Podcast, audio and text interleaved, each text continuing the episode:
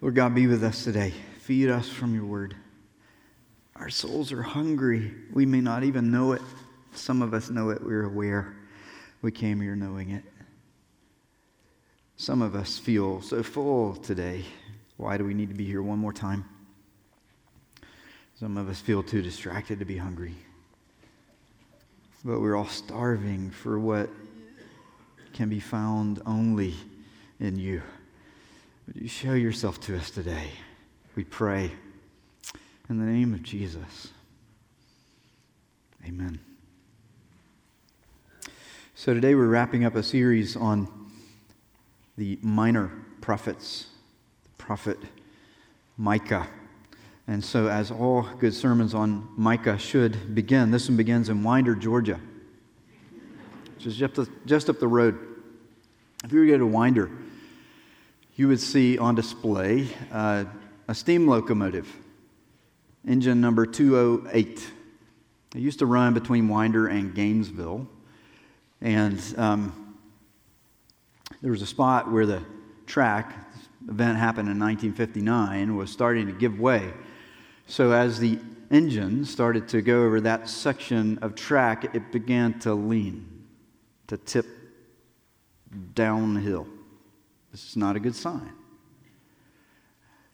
And as it began to lean, it threatened to pull the entire train off the tracks with it. So one set of wheels is not taking the tracks anymore. It's beginning to tip further and further off the tracks downhill. And if it goes, then every car behind it is going with it.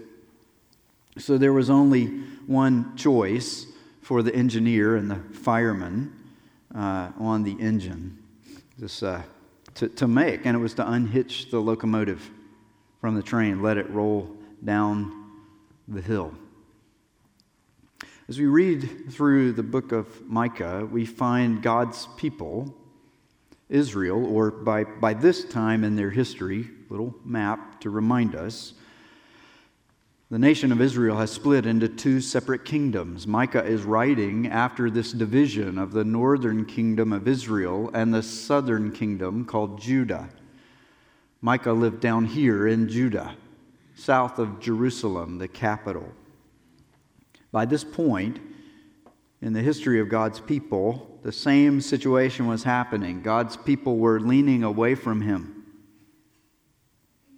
trying to get further and further away from Him, convinced that they could find goodness and peace some other way, some other place besides Him.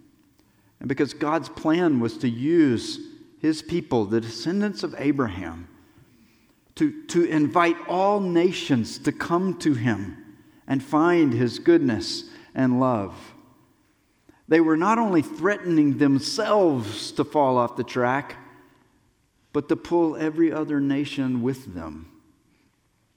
And so he said, I have only one choice.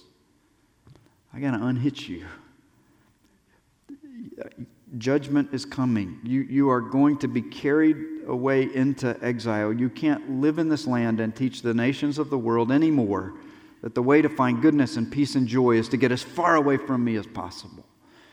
So you will be uprooted from the land. By the time Micah writes, the Assyrian army has already conquered that northern kingdom of Israel, taken them captive, and now God is warning Judah, that southern kingdom.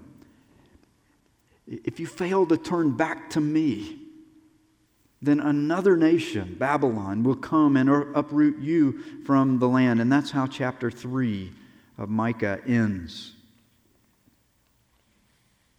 Because of you, Zion, another name for Jerusalem, will be plowed like a field. Jerusalem will become a heap of rubble. The temple hill will be a mound overgrown with thickets.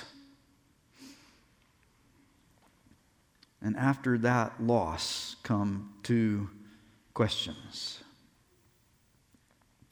A question about loss of relationship. Can God continue to love a people whose failure is this great?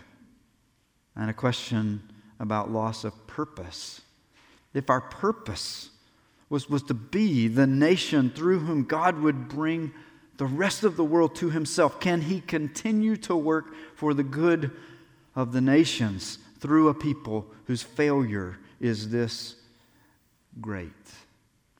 Micah chapter 4 answers those questions. Let's listen as James reads for us.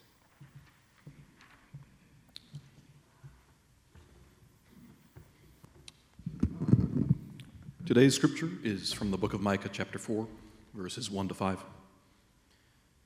In the last days, the mountain of the Lord's temple will be established as chief among the mountains. It will be raised above the hills, and peoples will stream to it. Many nations will come and say, Come, let us go up to the mountain of the Lord, to the house of the God of Jacob. He will teach us his ways so that we may walk in his paths. The law will go out from Zion, the word of the Lord from Jerusalem. He will judge between many peoples and will settle disputes for strong nations far and wide. They will beat their swords into plowshares and their spears into pruning hooks. Nation will not take up sword against nation, nor will they train for war anymore. Every man will sit under his own vine and under his own fig tree, and no one will make them afraid, for the Lord Almighty has spoken. All the nations may walk in the name of their gods. We will walk in the name of the Lord our God forever and ever. This is the word of the Lord. Thanks be to God. So, when we left engine 208, it was at the bottom of a hill, unhitched. This is engine 208 on display in Winder. Clearly not at the bottom of the hill, not abandoned and left to rot as a pile of rusting junk. It was rescued because the workers on the railway and gathered around watching this disaster unfold made a commitment to rescue it somehow. Somehow. God promises that He's going to rescue us from our failure somehow. God's people fail Him. What's the, what's the solution? There's only one. He has to rescue us from our failure. He promises that somehow He will continue to love us, even if our failure is great, and somehow He will continue to work through us to extend His love and His goodness to all nations. Those are His promises of rescue. Somehow, He will solve the loss of relationship. He will keep loving us. Somehow, He will solve that loss of purpose. He will keep working through us for the good of all nations to extend his love and goodness to the whole world. And in Micah chapter 4, those promises are depicted using several images. So I want us to look through those images today and along the way learn how to understand the symbolism of the Bible. Now, it would take lots of different lessons using lots of different tools to learn how to unpack all the symbols in Scripture, but today we'll learn how to use two kinds of symbols. And they involve different sorts of substitutions, so stay tuned. First, we start with this symbol Mount Zion is another name for Jerusalem. And you'll hear throughout the Old Testament here, even in Micah chapter 4, you hear references to the mountain of the Lord's temple in verse 1. You hear a reference to the mountain of the Lord, the house of the God of Jacob in verse 2, a reference to the temple sitting on the top of the temple platform in Jerusalem you hear a reference to the law going out from Zion, another name for Jerusalem. The word of the Lord going out from Jerusalem. When we hear these references in Scripture, what, what's happening?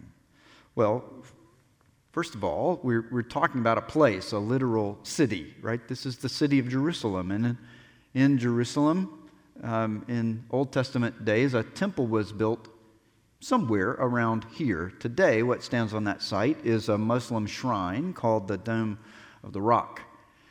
And um, there used to be a temple there, the Jewish temple.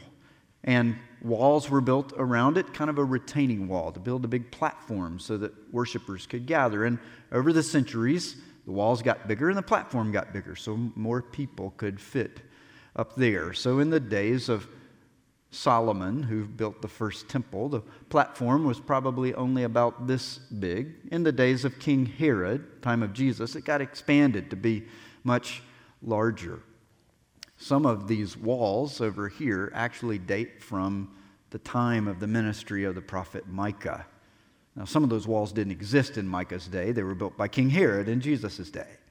But some of them have been in place since Micah wrote these words. And he, he talked about the mountain of the Lord's temple being established as chief among the nations, and this mountain being raised up above the hills, and, and people streaming to it. What a nice image there, right? It's streaming. Which way do things stream? Down, right? That, that this sort of symbol of, of gravity being suspended, and the nations of the world are going to, like a river, flow uphill to get to the top of Mount Zion. What does that say? What does that mean? Does that mean that literally this mountain's going to grow and get bigger than Mount Everest? No, it's a symbol. And there's a kind of substitution going on here. There was, it's a substitution based on association. Sometimes you can mention one thing as a substitute for another thing that's closely associated with it. So if I go to a baseball game and I say, Come on, blue, anybody knows that was a ball, not a strike? Blue is a color associated with umpires because it used to be that umpires wore blue all the time. And so instead of saying, Come on, umpire, you say, Come on, blue. Because really, you're talking about the umpire. So that has a technical name. It's called metonymy if you're a grammar nerd. Proudly, I am. Substitution by association. So, really, what we're being told here, the, the symbol, the image is of a mountain, a temple, a place in the city of Jerusalem, but it represents the thing it's associated with, which is intimacy with God drawing near to his presence, intense experience of God's life giving power and love, because over the centuries, that is what the city of Jerusalem with its temple had come to represent.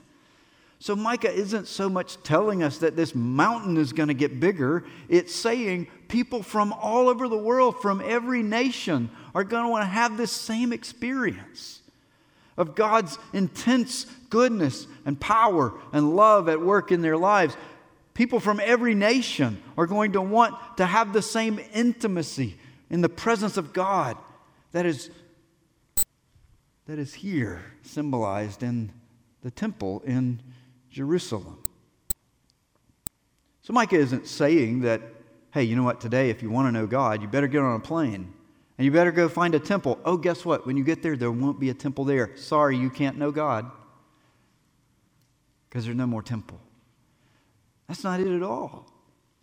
What, what, we're, what we're being told is that temple, mountain, is being used as a symbol to represent closeness to God.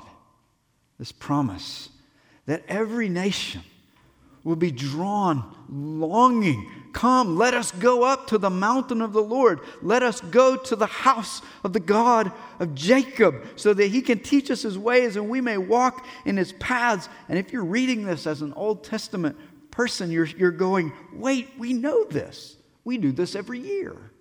Every year, people from throughout our land go to this mountain to be instructed in the ways of God several times a year for different feasts and festivals. We're used to this happening.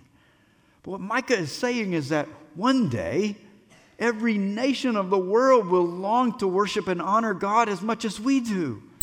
What a glorious day that will be. And guess what? We get included too. Don't take that for granted. Right? If you're one of God's people and you've, you've just read Micah chapter 3 and you've just heard, hey, one day this mountain's going to be plowed like a field by the Babylonians because your failure has been so great. The fear would be, is God just going to be done with us at some point? Is he going to look at his people and say, You have disappointed me for the last time? I will invite every other nation to come to me but you. And if that's your fear, then it means a lot when Micah says, Many nations will come and say, Come, let us go up to the mountain of the Lord, to the house of the God of Jacob, to the house of the God of Jacob. He is still our God. Jacob is another name for Israel. All the nations will stream to him, and, and God won't be so fed up with his people that he replaces them with someone else. Now, some of you might stop and ask, now, hang on a second. But isn't that exactly what happened? Didn't God relate to the descendants of Abraham, the Jewish people? And now, hasn't He replaced them with other nations since the coming of Jesus? Two quick answers to that. It, it deserves about a thousand answers, but here are two quick ones. First is Jesus, Jesus himself is Jewish. If you wanted to send a signal to the whole world that you're done with a particular nation of people and you're finished with them, would you make the center of your plan to redeem those nations a Jewish person? Right? Jesus himself is Jewish. God's not done with the Jewish people. Which leads us to our second answer, which is if, if all nations are going to stream to God, then all nations includes all nations. It includes the Jewish people, the Jewish nation, along with every other. It's wrong to read the scriptures as though God had somehow replaced his people with another group. He's expanded his people to include every nation, Jew and Gentile alike. That's what the New Testament says. It doesn't say Gentiles instead of Jews. It says Jew and Gentile together, streaming to Mount Zion, to the temple, which represents closeness to God, intimacy with Him, powerful experience of His goodness and love. And somehow, God is going to use His people to make that happen one day. God is going to use his people with all of our failures in such a way that one day people from every nation will long to come to him.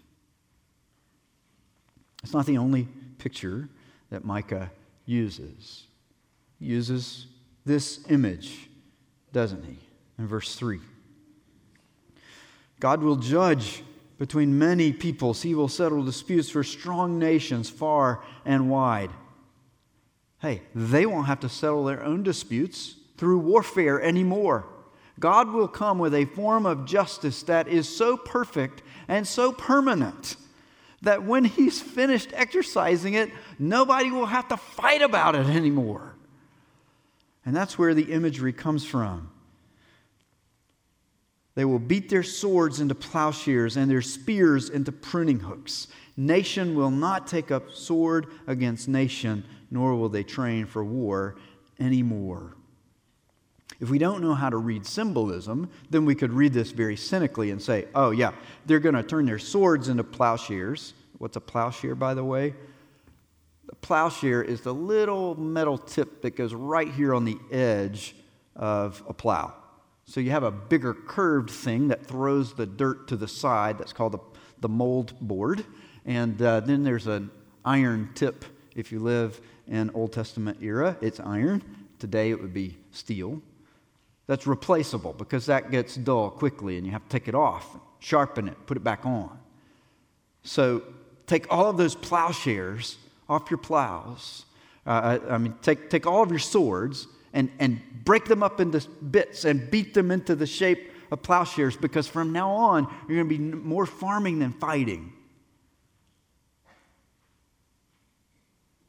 You could read that sort of cynically and say, ah, yeah, you know, here's the Bible being stupid again, saying um, swords will be turned into plows and spears will be turned into pruning hooks, but it doesn't say anything about M16s or nuclear bombs. Yeah, because that's exactly what people were thinking, you know, in Micah's day. From now on, kill each other with chariots and slingshots. No, no, it's a different kind of symbolism, right? This is a substitution of the part for the whole. And it has a fancy name. It's called synecdoche. Grammar nerd again.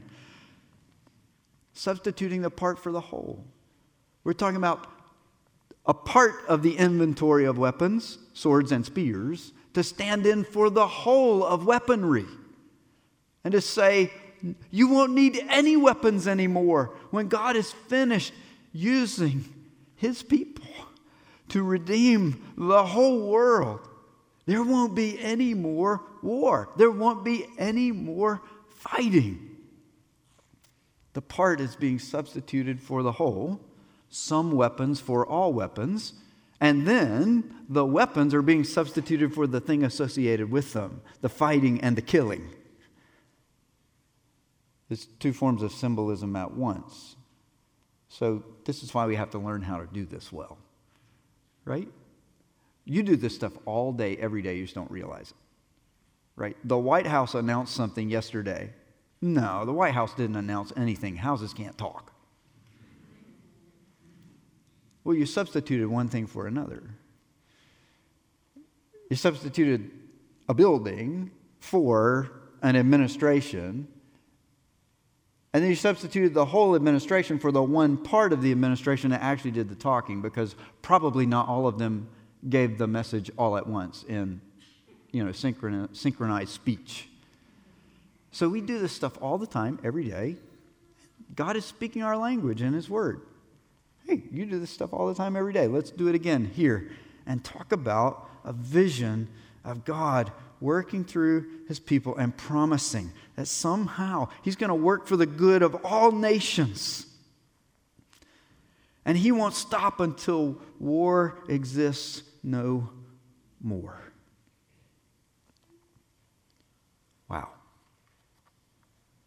That's what we're waiting for. No more war, peace, and justice among the nations. Somehow somehow, God is going to lift the curse that our world is under.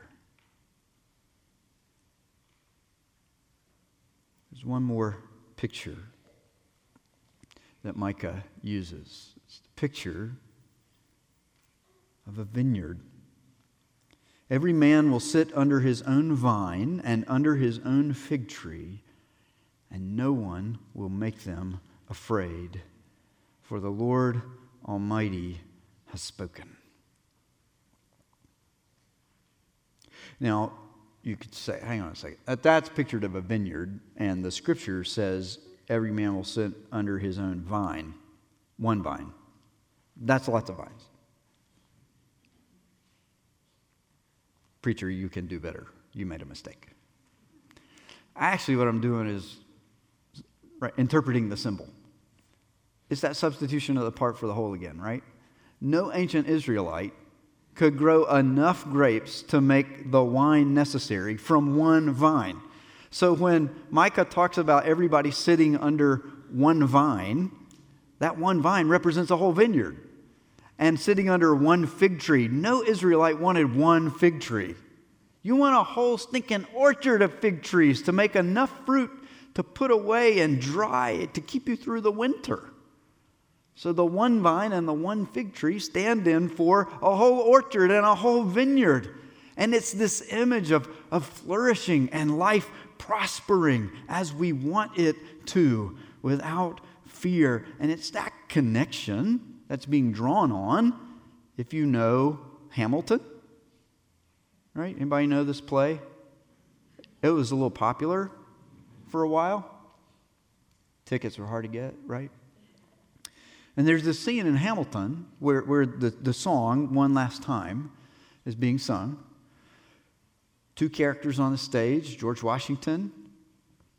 Hamilton is, is kind of the scribe, the secretary, taking down notes as Washington is, is kind of composing his farewell speech. He's explaining here's why I'm not going to run for president again. Right? Been elected twice. I'm going to step down. I'm going to go back and just be, just be that farmer. And the lyrics of the song say this If I say goodbye, the nation learns to move on. It outlives me when I'm gone. Like the scripture says, everyone shall sit under their own vine and fig tree, and no one shall make them afraid. So the image is, is that found here in Micah. And Washington, in his farewell speech, uses that image, that quote from Scripture. The lyrics go on to say, They'll be safe in the nation we've made. I'm going to sit under my own vine and fig tree, a moment alone in the shade, at home, one last time.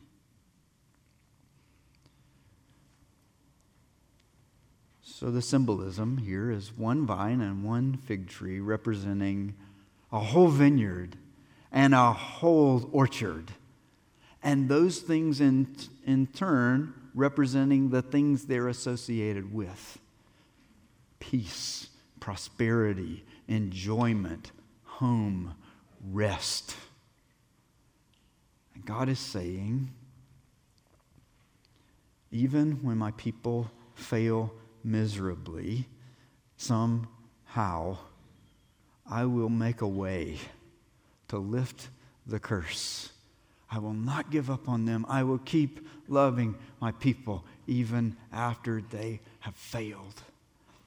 I will keep using my people to bring light and peace and justice and joy to the nations until one day, one day, war is no more, hunger is no more, and all nations stream uphill, saying, Can we please know more about you, our Creator God? Will you please instruct us from your word?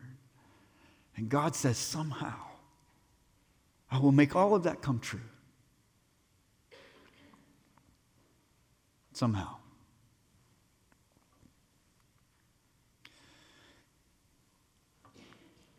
It's engine 208. Somehow, we're going to rescue it. We're going to get it back up from the bottom of the hill and set it back on the tracks. So we can reattach it to the train and take the train where it's supposed to be. Somehow. Well, now, if you know physics, you know how this has got to work. You ain't moving that train unless you connect it to something heavier than itself. Right? So thankfully, railroads have this kind of stuff. Right, here's an example of a modern railway crane lifting a railroad car up in the air like it's nothing. Now, what do you know about that crane? Even if you know nothing about railroads and railroad cranes, and if you don't, I'm sorry for you. Some of us like find a good hobby. Um, you know it's got to be heavier than the thing is picking up, don't you? The only way to move this thing is to attach it to something weightier than itself. When you read Scripture, and God makes weighty promises to weak and fallible people. You always have to ask yourself what is the heavier thing that God could attach those promises to that enables Him to make them and keep them? Jesus is the thing heavier than itself. Jesus is the thing that outweighs everything else. The work of Jesus is the reason God could look at his people and say, Despite your great failure, I will not give up loving you because I will use my son to atone for your failure. Despite your great failure, I will not give up on my purpose to use you to draw the nations of the world to my goodness and love so that everyone, everywhere, can hear that good news and begin to experience it. I will not give up on my people despite your great failure because I will use my son to become the head of this people so that you're no longer defined by your failure. You're defined by his victory. You're no longer defined by your coldness to others. You're defined by his love. You're no longer defined by your apathy. You're defined by his zeal for me. This is who you are now.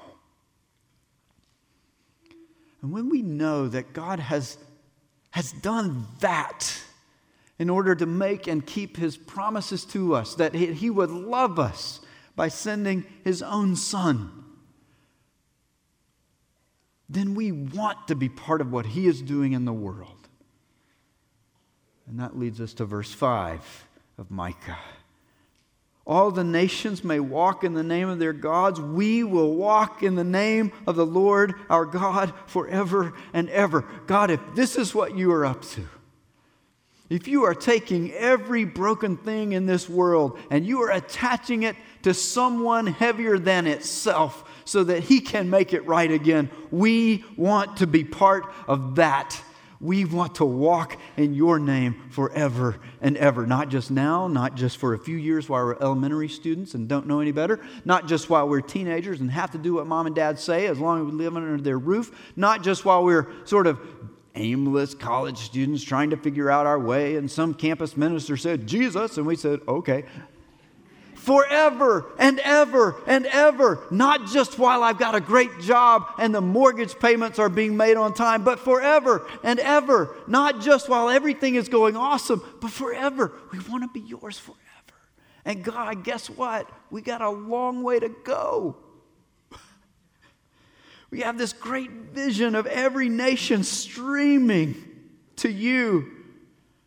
But in reality, in Micah's day, you look around and go, all the nations are walking in the name of their gods. We got a long way to go. We are way too small, and way too weak, and way too prone to failure to begin to dream that we could ever do this. Unless you have connected us to something weightier than ourselves. And God, because you have done that for us, then even though we got a long way to go, we're going to walk in your name forever and ever.